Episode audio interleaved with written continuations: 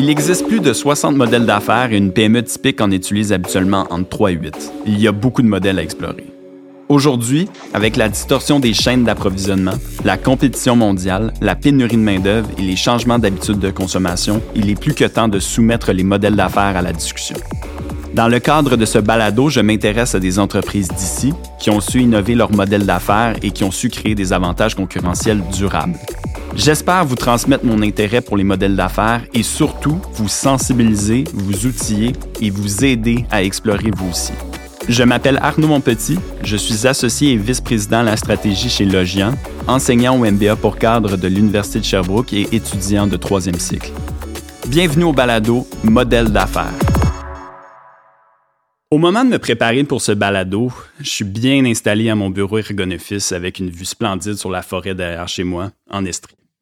Lorsque j'ai fait l'acquisition de ce bureau l'an dernier, ça faisait déjà un moment que je suivais l'intrigante entreprise Ergonoffice du coin de l'œil. Une entreprise lancée dans les années 2010 qui offre des meubles fabriqués ici à des prix plus élevés que la compétition et ce de façon pratiquement 100% en ligne. Dans un monde qui est dominé par des gros joueurs, on n'a qu'à penser à IKEA qui a beaucoup de pieds carrés d'espace physique. Je me disais que ces entrepreneurs-là n'avaient vraiment pas froid. Kimberly Pombriand, notre invitée aujourd'hui, est cofondatrice d'Ergonoffice, entreprise qu'elle a fondée en 2015 avec son associé et conjoint Samuel.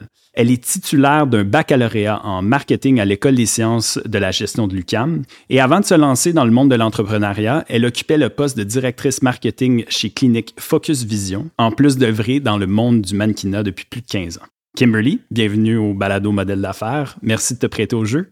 D'emblée, euh, Kimberly, est-ce que c'est possible de nous présenter Ergonoffice? Qu'est-ce que vous faites? Qu'est-ce que c'est? Quelle est l'entreprise? C'est toujours la question. la question de départ, ben, Ergonoffice, en fait, c'est une entreprise qui fait du mobilier de bureau. Euh, on fait du mobilier de bureau qui est ajustable. On conçoit tout la, ou la plupart localement. Puis ce qui est important pour nous, c'est vraiment l'ergonomie et le design dans les produits. Donc, c'est des bureaux qui s'ajustent en hauteur, des chaises qui sont ergonomiques, des produits qui sont super fonctionnels, des super apportables. On a vraiment maintenant une gamme. On a commencé avec les bureaux à hauteur ajustable vraiment. Euh, en 2014. Puis à ce moment-là, ben, il n'y avait pas d'autres euh, concurrents sur le marché. Fait que c'est vraiment ce qui nous a mis euh, sur la map et qui a fait qu'après, on a élargi notre gamme. Kimberly, tu as fondé cette entreprise-là avec ton conjoint Samuel. comment ça se passe, ça? Ça se passe tellement bien. En fait, j'aurais pas d'autres partenaires que Sam parce qu'on est comme tellement complémentaires en termes de business. Moi, je suis plus aspect marketing, design, produit. Je pense à toute la psychologie derrière. Sam est très business. Il lit tellement beaucoup. Il est self-made, très débrouillard. C'est quelqu'un qui est très axé chiffre. Fait que le fait qu'on soit très complémentaires, je pense que ça va vraiment, vraiment bien. C'est sûr qu'on en parle jour, soir, fin de semaine, tout le temps. C'est à nous de mettre nos limites là, à ce niveau-là, mais sinon, euh, ça se passe super bien. Je pense que c'est la bonne solution, c'est vraiment d'avoir des, des, rôles qui sont complémentaires et rien qui s'overstep parce que je pense que c'est ça qui peut faire en sorte que c'est un petit peu plus difficile. Effectivement, la complémentarité. Je veux juste revenir à la genèse de votre projet. Ce qui m'intrigue vraiment le plus, c'est à quel moment qu'on décide de se lancer, surtout en 2014, de ce que je comprends, là, dans ces eaux-là, dans l'industrie du meuble. C'était quoi le modèle d'affaires de vente directe, de commerce électronique que vous aviez en tête? Donc, si on recommence vraiment au début, euh, l'idée vient de Samuel. C'est vraiment un freak de santé, comme, comme on dit. Puis il y avait un bureau. Il a décidé de mettre des pneus sous son bureau pour pouvoir travailler debout. Mais là, ça l'a fait en sorte qu'il était tout le temps debout, fait que c'était vraiment pas mieux. Puis il a commencé à regarder certains concepts un peu partout, puis il s'est rendu compte qu'il y avait des bureaux ajustables à hauteur ajustable en Europe, mais qu'il n'y avait pas le concept au Canada. Fait que c'est vraiment parti de là l'idée de démarrer Ergonoffice. Côté modèle d'affaires, euh, ben moi quand j'ai rencontré Sam, il y avait déjà l'idée et j'avais appris à faire des sites web. Puis après avoir fait plein de discussions avec Sam, on était comme ah ben le marché du meuble il est pas vraiment en ligne en ce moment. Puis la plupart des gens qui vendent des bureaux, c'est des grosses entreprises à qui il faut que tu mhm. fasses des soumissions, qui a vraiment un délai qui est assez long avant de recevoir ça. Tu sais, tout ce qui était mobilier en ligne n'était pas vraiment d'actualité à ce moment-là. Fait qu'on s'est dit pourquoi on mettrait pas tous nos produits en ligne, puis on va voir comment ça va réagir. Puis finalement, ça a été une des meilleures décisions qu'on n'aurait pas pu prendre de se, de se faire, euh, de se mettre directement en ligne dès le départ. Là. Donc, le, marché a bien réagi, si je comprends bien. Vraiment. Si, euh, si je repense à ça, à ce moment-là, on avait un petit mini bureau sur la rue Guy. Là, on avait comme un 800 pieds carrés, Mhm. zéro prête pour recevoir beaucoup de bureaux à hauteur achetable pour les, pour, pour les gens. Fait que ce qu'on faisait, c'est qu'on ouvrait nos bureaux une fois de temps en temps pour que les gens puissent les voir en vrai. Mais c'était sur rendez-vous. Sinon, tout était en ligne, puis on se rendait compte que ça, ça procédait vraiment plus en ligne que euh, justement euh, au bureau. Puis à ce moment-là, on était tellement pas prêts, mais on savait pas trop comment le faire parce qu'on commençait la gestion de justement comment on va faire des surfaces, comment on va faire tout ça. Euh, fait qu'on demandait aux gens de remplir une quote en ligne avec leurs dimensions, puis on faisait juste du sur-mesure à ce moment-là, puis on leur renvoyait une soumission, puis après ça, on revendait en ligne. Fait que c'était comme la première façon euh, qu'on a commencé à vendre. Puis très rapidement après, on a décidé d'aller avec des grandeurs standards, puis vraiment de faire, de standardiser nos produits. Puis c'est vraiment à ce moment-là là, que ça a encore plus explosé, disons. Et si on remonte à 2015, le concept de bureau ajustable n'existait pas vraiment au Canada. Ça, ça veut dire que les compétiteurs, puis là, je vais nommer IKEA parce que j'imagine qu'on on le nomme souvent dans des circonstances où ça doit être un compétiteur indirect ou direct, n'avaient pas amené ça ici encore. Alors, c'est vraiment vous autres qui avez amené ce concept-là avec euh, du, du bureau ajustable. Exactement. Fait qu'il n'y avait pas de bureau IKEA. Puis en fait, on voit IKEA comme un compétiteur parce que c'est le, le même genre de produit. Par contre, la plupart des gens vont acheter un IKEA puis après vont aller avec un Ergonophis parce que c'est pas toujours la meilleure qualité. Fait qu'on a Mhm. beaucoup de clients qui viennent d'IKEA, qui viennent nous voir aussi. Puis non, à ce moment-là, c'était vraiment pas présent. là. Je dirais que c'est comme deux à deux à trois ans plus tard qu'on a commencé à avoir des compétiteurs euh, sur le marché. Alors, tu faisais mention qu'au début, c'était du sur-mesure et qu'après ça, vous avez normalisé vers des dimensions euh, qui étaient un petit peu plus standards. À quel moment cette transition-là s'est faite? Puis, est-ce que c'est vraiment là que l'entreprise a décollé? De mémoire, ça s'est fait assez rapidement euh, pour plusieurs raisons. En fait, déjà de laisser beaucoup beaucoup de choix aux consommateurs. Des fois, c'est comme d'en laisser pas assez. Donc, on a décidé de faire des grandeurs standards. Puis, en général, les dimensions standards de table ou de bureau sont pas mal les mêmes sur le marché. Fait qu'on s'est rendu compte qu'en faisant ça, on simplifiait la vie du consommateur, ce qui était comme super intéressant pour eux aussi. Et c'était aussi pour euh, le volume. J'en comprends que ni Samuel ni toi aviez d'expérience dans la fabrication et la commercialisation de meubles euh, et encore moins dans un contexte de commerce électronique. Ça a été quoi votre style de gestion quand vous avez lancé? Est-ce qu'il y avait beaucoup d'essais-erreurs? Est-ce qu'on était allé chercher de l'aide de l'externe? Com- comment ça a fonctionné, ce- cette portion-là? On est très autodidacte, moi et Samuel. Euh, Samuel était à sa quatrième entreprise déjà euh, à 24 ans. Fait qu'il avait beaucoup fait d'essais et erreurs. Il avait lancé un livre, il avait une entreprise de, de noix, euh, d'un magasin de noix. Fait que déjà à ce niveau-là, juste tout ce qui est l'aspect opérationnel, il savait. Et moi, j'en étais à mon dixième site web. Fait que pour moi, c'était pas si compliqué que ça de monter euh, une plateforme en ligne. C'est sûr que le niveau opérationnel, c'était une autre paire de manches. Mhm. Euh, surtout en termes de- d'avoir une business de mobilier. Euh, c'est une des choses qui est la plus dure à expédier quand on y pense versus euh, des vêtements, tout ça. Fait que ça a été quand même beaucoup d'apprentissage. On ne- on n'est pas allé chercher de l'externe. C'est vraiment avec de l'essai-erreur, de parler à nos contacts puis d'essayer des choses. Fait que c'est vraiment de se débrouiller, d'utiliser le bon euh, Google pour aller chercher des compagnies d'expédition, trouver comment euh, travailler notre modèle d'affaires en fonction de ça ici aussi. Vous êtes surtout fait connaître chez Ergonophis à- grâce à vos produits, euh, surtout si vous étiez le premier au, pays à ce moment-là, mais vous avez continué dans ce style-là qui est léché, qui est épu- épuré. On a une base ajustable avec un moteur électrique euh, qui permet de bon, travailler assis debout d'un seul mouvement de doigt. C'était quoi votre edge de différenciation encore aujourd'hui par rapport à la compétition? Euh, dans le sens que là, il y a une compétition qui s'est réellement créée. Qu'est-ce qui attire la clientèle vers euh, Ergonophis?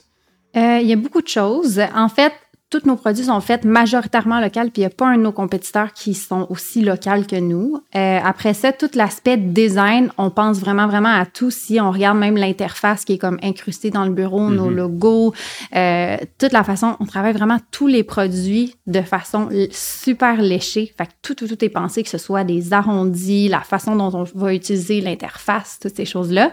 Fait que les gens, quand ils viennent, ils- quand ils viennent sur le site web ou ils les voient en vrai, ils voient vraiment le edge. Sinon, tout l'aspect branding, marketing, c'est aussi une de nos forces et euh, l'expérience client. Fait que pour nous, c'est super important que tous les touchpoints soient vraiment impeccables avec le client, que ce soit quand vous venez sur le site web, quand vous venez voir nos médias sociaux, quand vous allez transiger en ligne, puis toute l'expérience post-achat aussi. Fait que les délais de livraison, on livre en 5 à 20 jours. Tu sais, on se force Mhm. vraiment pour que toute l'expérience client soit le fun, soit transparente, puis que les gens aient comme une- un bon feeling à chaque fois qu'ils qu'ils transigent ou qui ont un touchpoint avec Ergonoffice. Ça donne bien, justement, c'est le poste que tu occupes là, de, de, VP marketing. Euh, donc, j'en comprends que tu avais déjà d'expérience avec le web au niveau commerce électronique. Mais là, le commerce électronique du meuble, la logistique de livraison, la décision d'achat, parce que c'est quand même un achat fastidieux, puis c'est pas des clients qui vont revenir acheter 4, 5, 6 fois dans la même année, contrairement à d'autres produits. Comment ça fonctionne au niveau marketing? Comment vous vous y prenez là? Euh, ben, étrangement, nos clients achètent 1,4 fois. Ça veut dire qu'il y a beaucoup de nos clients qui ont un bureau à la maison et au chalet. Mhm. euh, ils achètent aussi beaucoup d'accessoires. C'est pour ça qu'on a une ligne qui est plus variée. Euh, le marketing se fait vraiment en ligne majoritairement. Fait que pour nous, ce qui a vraiment fonctionné, c'est vraiment tout ce qui est les ads, tout ce qui est les médias sociaux, tout ça. Fait qu'on utilise vraiment toutes les plateformes numériques pour se mettre en ligne. Au niveau de plus du parcours client, est-ce que vous voyez que les internautes reviennent 4, 5, 6, 7 fois sur votre site avant de, vraiment finir d'acheter, euh, de, finalement closer un panier, comme on dit en, bon français? C'est drôle parce que euh, les, les habitudes d'achat du Canada versus les États-Unis, c'est complètement différent. On dirait qu'aux États-Unis, ils sont déjà plus habitués aux achats en ligne. Fait que c'est souvent sur le spot les personnes des États-Unis qui achètent. Puis en plus, on a, il y a un frais de livraison aux États-Unis parce que ça nous coûte excessivement cher expédier aux États-Unis. Là, un bureau, on parle de comme 500 dollars euh, environ à expédier aux États-Unis. Puis au Canada, c'est en deux à cinq fois, dépendamment de la région. Au Québec, c'est plus encore. Fait qu'on parle de cinq, ben, cinq fois au maximum. Puis partout ailleurs au Canada, c'est un petit peu moins. Fait qu'on peut voir que les habitudes d'achat vraiment vont différer d'un endroit à l'autre. Fait que c'est ça, c'est toujours assez euh, passionnant de regarder qu'est-ce qu'ils font sur le site, qu'est-ce qui leur importe, puis tout. Puis nous, on travaille avec ces données-là d'ailleurs. Fait que sur le site web, on regarde un peu où est-ce qu'ils naviguent, puis on essaie de, de valider quel genre d'informations ils ont besoin, à quel moment, qu'est-ce qui les attire, qu'est-ce qu'ils ont besoin de savoir pour procéder en ligne. Puis c'est vraiment là-dessus qu'on base toute notre stratégie pour le site web. Donc 100% en ligne, pourquoi pas aller vers le détaillant traditionnel? Pourquoi pas essayer d'approcher des, des, entreprises qui font ça déjà et de voir si vous ne pouvez pas placer vos produits là? On en a déjà. OK. Fait que, dans le fond, on est chez, euh, on est chez Indigo. On est chez Best Buy pour nos produits électroniques. Euh, on est chez Signé Local aussi. Notre modèle d'affaires n'a jamais été axé sur avoir des partenariats de distribution. Pourquoi? C'est qu'on n'a pas vraiment les marges pour avoir des partenaires de distribution parce que nos produits, tu sais, sont super de qualité. On coupe nulle part. Fait qu'on n'a pas le modèle que les gens peuvent faire un 50% dessus. C'est vraiment...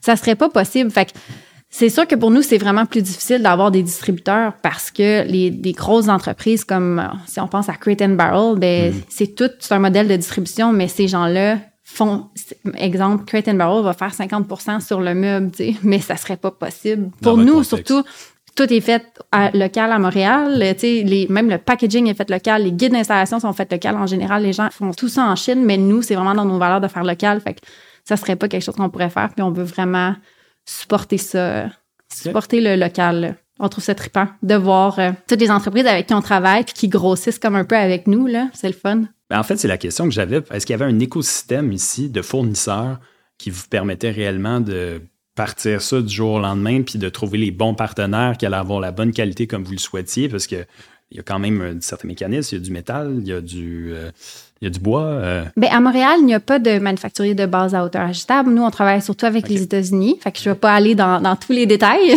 Mais euh, pour tout, qu'est-ce qui est les surfaces, c'est notre bois, on l'achète local. puis on, on fait localement aussi. Fait que c'est sûr que plus on grossit, plus il y a des problèmes d'approvisionnement, surtout mhm. avec la COVID. ça n'a pas été euh, de tout repos. Fait que c'est vraiment, on se retourne vraiment rapidement pour essayer de trouver des nouvelles solutions euh, à chaque fois. Là. Mais à date, euh, c'est aussi une de nos forces, tout ce qui est euh, approvisionnement opérationnel. On a une bonne équipe en place pour ça. Fait que moi, j'y touche un petit peu moins, là, mais à chaque fois, je suis très impressionnée. c'est bon. J'aimerais ça qu'on parle un petit peu plus de l'opportunité de votre modèle d'affaires de commerce électronique dans votre, dans votre industrie, puis qu'on parle un petit peu plus de données aussi. Euh, tantôt, tu parlais de 1,4 fois au niveau de la répétition d'achat. Ça, ça insinue que quelqu'un achète un bureau et ensuite, il achète un de vos autres produits. Ça insinue en fait qu'il passe une commande puis qu'il va racheter 0.4 commandes après. Là, c'est sûr que c'est des données, donc euh, c'est un petit peu plus difficile à. Mais vous pouvez visualiser, j'imagine, en ce sens-là. Fait que c'est que c'est très rare qu'un client va seulement acheter un bureau. Il va acheter plusieurs produits connexes, puis on a encore beaucoup de place dans les produits qui sont connexes, euh, justement. Si on a une limitation par rapport au modèle d'affaires qui est 100% en ligne, Je pense que oui, d'une certaine façon, parce que c'est sûr que c'est pas tout le monde qui sont prêts à acheter des produits qui sont aussi chers en ligne. Par Mhm. contre, la tendance s'en va vers là, vers l'achat qui est de plus en plus en ligne. Puis nous, on ne voit que nos ventes augmenter. Fait que à date, ça nous limite pas. Puis quand même une limite à ce qu'on peut livrer euh, avec la, déjà la croissance qu'on a eue, ça n'a pas été euh, évident à gérer parce que c'est pas toujours euh, c'est c'est vraiment le fun une croissance, mais c'est pas toujours euh, rose à gérer. Donc euh, Non, effectivement. En fait, je posais la question parce que j'étais. Je sais que quand on achète un produit chez Best Buy, par exemple, c'est très difficile après, comme entreprise, d'aller chercher cette donnée-là puis de relancer cette personne-là, à moins qu'elle s'inscrive en ligne ou quelque chose. Dans votre contexte à vous, vous savez qui a fait l'achat. Est-ce que c'est un mécanisme que vous avez déjà en place de faire ces relances-là? Euh, est-ce que c'est sur une base régulière? Est-ce qu'il y a des infolettres? Bref, juste creuser un petit peu tu veux savoir tout mon modèle marketing? Ben, en fait, c'est ça. J'essaie de voler tous ces C'est secrets. comme là. là, je sais pas qu'est-ce que je peux dire, qu'est-ce que je peux plus dire. Non, mais, euh, mais en fait, ce qui est le fun, c'est que, tu sais, on pousse vraiment l'expérience d'achat. Mhm. Ça vient aussi avec le fait qu'on jase avec nos clients. On est des humains, on adore avoir des conversations avec eux. Fait que même dans l'expérience client, leur motto à eux, c'est de pas fermer une conversation en un courriel, mais vraiment d'avoir des discussions avec les gens parce qu'on trouve que c'est là qu'on peut trouver le meilleur data. Est-ce qu'ils sont contents avec leurs produits? Est-ce qu'ils feraient des changements? Puis nous, on fait des upgrades dans tous nos produits, année après année. On sort des produits qui sont complémentaires en fonction de ce que les gens nous demandent. Puis c'est, trippant parce qu'on adore parler avec eux. Puis il y en a beaucoup qui nous suivent depuis des années, puis qu'enfin, ils se payent euh, nos produits. tu sais. Fait que euh, c'est, c'est des endroits où est-ce qu'on trouve des bonnes statistiques. Sinon, tout l'aspect, euh, les courriels post-achat et tout ça, c'est sûr qu'on a ça. Là, c'est la base dans une stratégie. Comme la vôtre. ouais.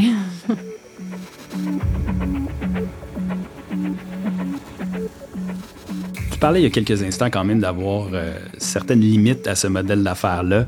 Plus un point en particulier, j'ai vu des commentaires sur votre site de gens qui allaient même jusqu'au Colorado. Ça, ça insinue que c'est des gens qui ont payé le shipping de cette vraiment un montant, j'imagine, qui est important, ou est-ce que là-bas vous avez des infrastructures qui permettent de shipper plus, euh, de livrer euh, plus facilement? On est en train de regarder justement pour ouvrir des centres de distribution euh, aux États-Unis en ce moment. Euh, nos ventes aux États-Unis ne font qu'augmenter euh, mois après mois. Là, on est là- puis on a, il y a un frais de livraison. Fait qu'on leur fait pas le- payer le plein frais de livraison parce que honnêtement, livrer un bureau, c'est aux alentours de 500 à même des fois 700 dollars aux États-Unis. Ouais. On leur fait payer juste une partie de la livraison. Mais c'est sûr qu'il va falloir commencer à travailler là-dessus sur les infrastructures qu'on veut pour les États-Unis, si on va avec des 3PL ou si justement nous, on ouvre un centre de, de distribution là-bas parce que le marché est, est vraiment énorme aux États-Unis. Définitivement. Ouais, vraiment. Et est-ce qu'aux États-Unis, c'est un autre type de concurrence euh, que vous avez au Canada? Je- je- J'imagine qu'à un certain point, oui. Là. Ben c'est sûr qu'il y a différentes. C'est c'est différent. Il y a personne qui se positionne vraiment comme nous. Euh, on est vraiment axé branding, fait local. Fait que la part des compétiteurs aux États-Unis ne font pas non plus localement. Fait que c'est- c'est sûr que c'est super intéressant. Surtout, on vend beaucoup en Californie, on vend beaucoup à, au Texas. C'est des endroits qui priorisent vraiment. Ils, ils nous posent des questions. Est-ce que euh, vos essences de bois viennent de forêts qui sont gérées durablement? Ah, c'est ce les gens. Oui, c'est le genre de questions que les gens qui sont très éveillés sur l'aspect euh, écologie et tout ça viennent euh, nous poser. Puis nous, la réponse est oui, oui, oui, on est en train de se faire certifier B Corp. C'est vraiment Mhm. dans, dans l'ADN de notre entreprise, aller vers euh, le plus local puis le plus éco-responsable possible. Fait que euh, je pense que ça, ça ne va que grandir pour les États-Unis, puis on a la preuve assez en ligne. Là. Puis- mais juste, juste pour être certain, est-ce que la- l'aspect local pour eux, c'est l'Amérique du Nord, dans le fond? Parce que Oui. OK, c'est ça. Mais ils, ils se questionnent quand même à savoir de où provient le bois. Là. Oui. Le futur d'Ergonoffice, de ce que j'en comprends, va passer en partie par les États-Unis, ou du moins par d'autres marchés. Est-ce que la même stratégie, 100% en ligne, peut s'appliquer de la même façon, ou ça se peut qu'on adopte euh, d'autres modèles dans, dans le futur pour euh, mieux adresser ces marchés-là? À date, la stratégie en ligne fonctionne super bien. En fait, on a Mhm. juste à déployer d'autres initiatives marketing plus vers les États-Unis, puis ça convertit super bien. Fait que je pense pas qu'on va changer notre modèle d'affaires. Ça se peut qu'on décide d'ouvrir peut-être un petit magasin, mais c'est vraiment pas dans, dans les objectifs dans les deux prochaines années.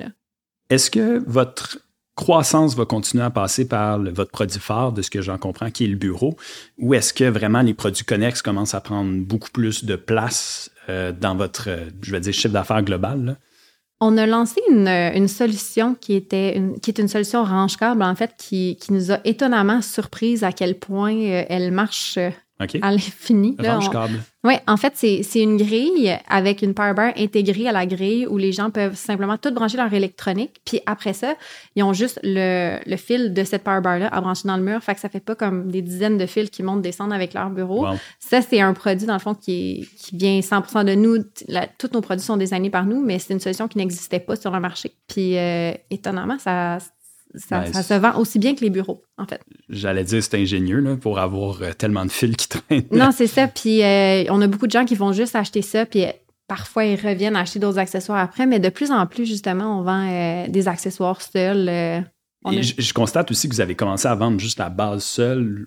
Est-ce que en fait, le, dessus aussi seul ou euh, dans le fond, on peut tout acheter en pièces détachées? Le dessus, on les vend pas seul parce que ça, ça décale un petit peu de notre mission. On ne On veut pas vendre juste des meubles, on veut vraiment vendre tout ce qui est fonctionnel, ergonomique et tout ça. Fait qu'on vend pas mhm. les surfaces seules, euh, mais on vend la base seule justement parce qu'on dit si quelqu'un veut a déjà son plateau, on veut pas qu'il achète un plateau nécessairement pour pouvoir rendre son bureau ajustable. Fait qu'on a cette solution-là aussi.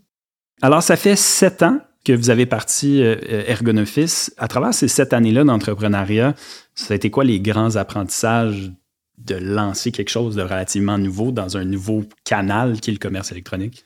Le premier, c'est même si tu as le meilleur des produits, si tu n'as pas une bonne stratégie de mise en marché mm-hmm. alentour, euh, ça ira nulle part. Fait il y a, tellement, on met tellement de temps au design de produits, puis on essaie de mettre sinon plus de temps sur toute la mise en marché, tout le branding derrière le produit. Fait que c'est quoi l'histoire que ton produit va raconter avant même de juste faire un beau produit?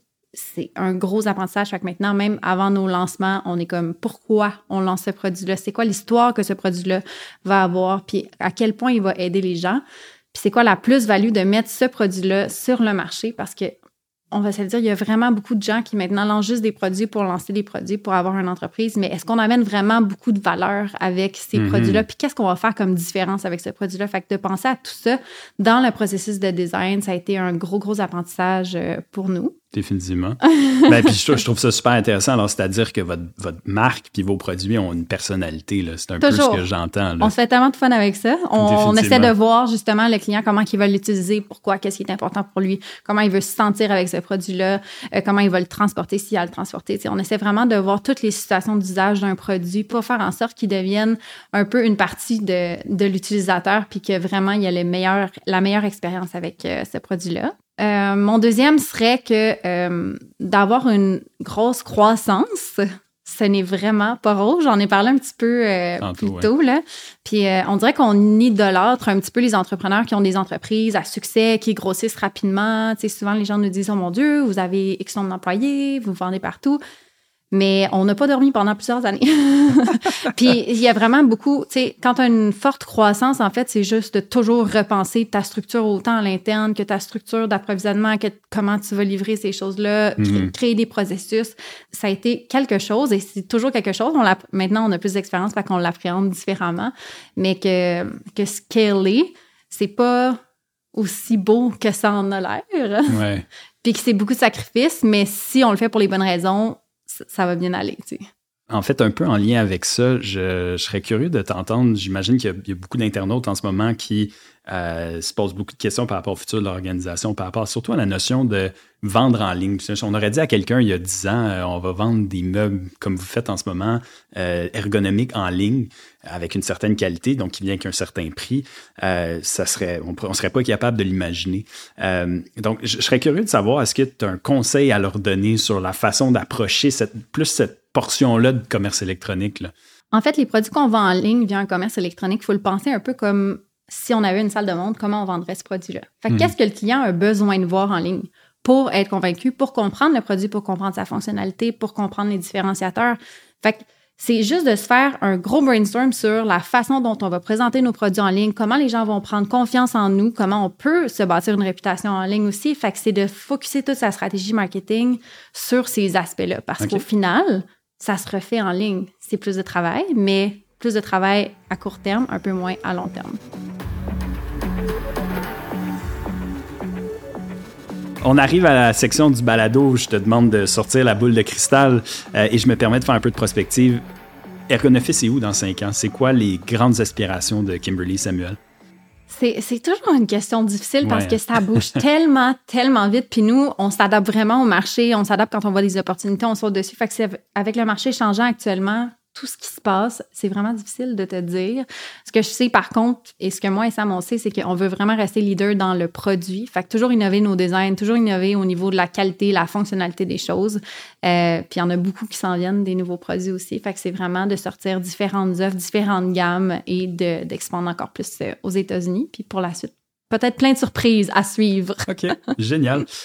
Kimberly, merci beaucoup de t'être prêtée au jeu. Bon succès à Ergonoffice. Euh, en tout cas, on a bien hâte de voir les nouveaux produits qui vont arriver. Je vais regarder ça de près. J'ai un de vos bureaux, je le disais en introduction, puis euh, je vous suis de près, alors j'ai bien hâte de voir la suite des choses. Merci, c'est gentil. Merci de m'avoir accueilli. Dans ce balado, nous avons parlé de deux modèles d'affaires qui vivent étroitement ensemble, la vente directe et le commerce électronique, et d'un troisième modèle qui est lui moins fréquent, la vente d'expérience. Les deux premiers, on les voit souvent, surtout depuis le début de la pandémie. Par contre, ce qui est impressionnant dans le contexte de Kimberly et Samuel chez Ergonoffice, c'est l'industrie dans laquelle ils sont, les meubles. Au-delà de l'aspect logistique de livrer un meuble au Canada et aux États-Unis, ce qui est déjà très dispendieux en soi, ça insinue aussi qu'il faut être très fort en marketing numérique et vraiment bien comprendre notre client pour être en mesure de le cibler correctement. Ça touche le troisième modèle, la vente d'expérience. Ce modèle insinue que les investissements en marketing sont largement supérieurs à la moyenne de l'industrie pour être en mesure de positionner sa marque et vendre ses valeurs avec chaque produit.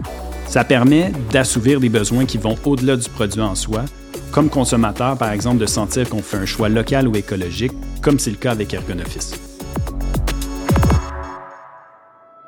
contenubalado.com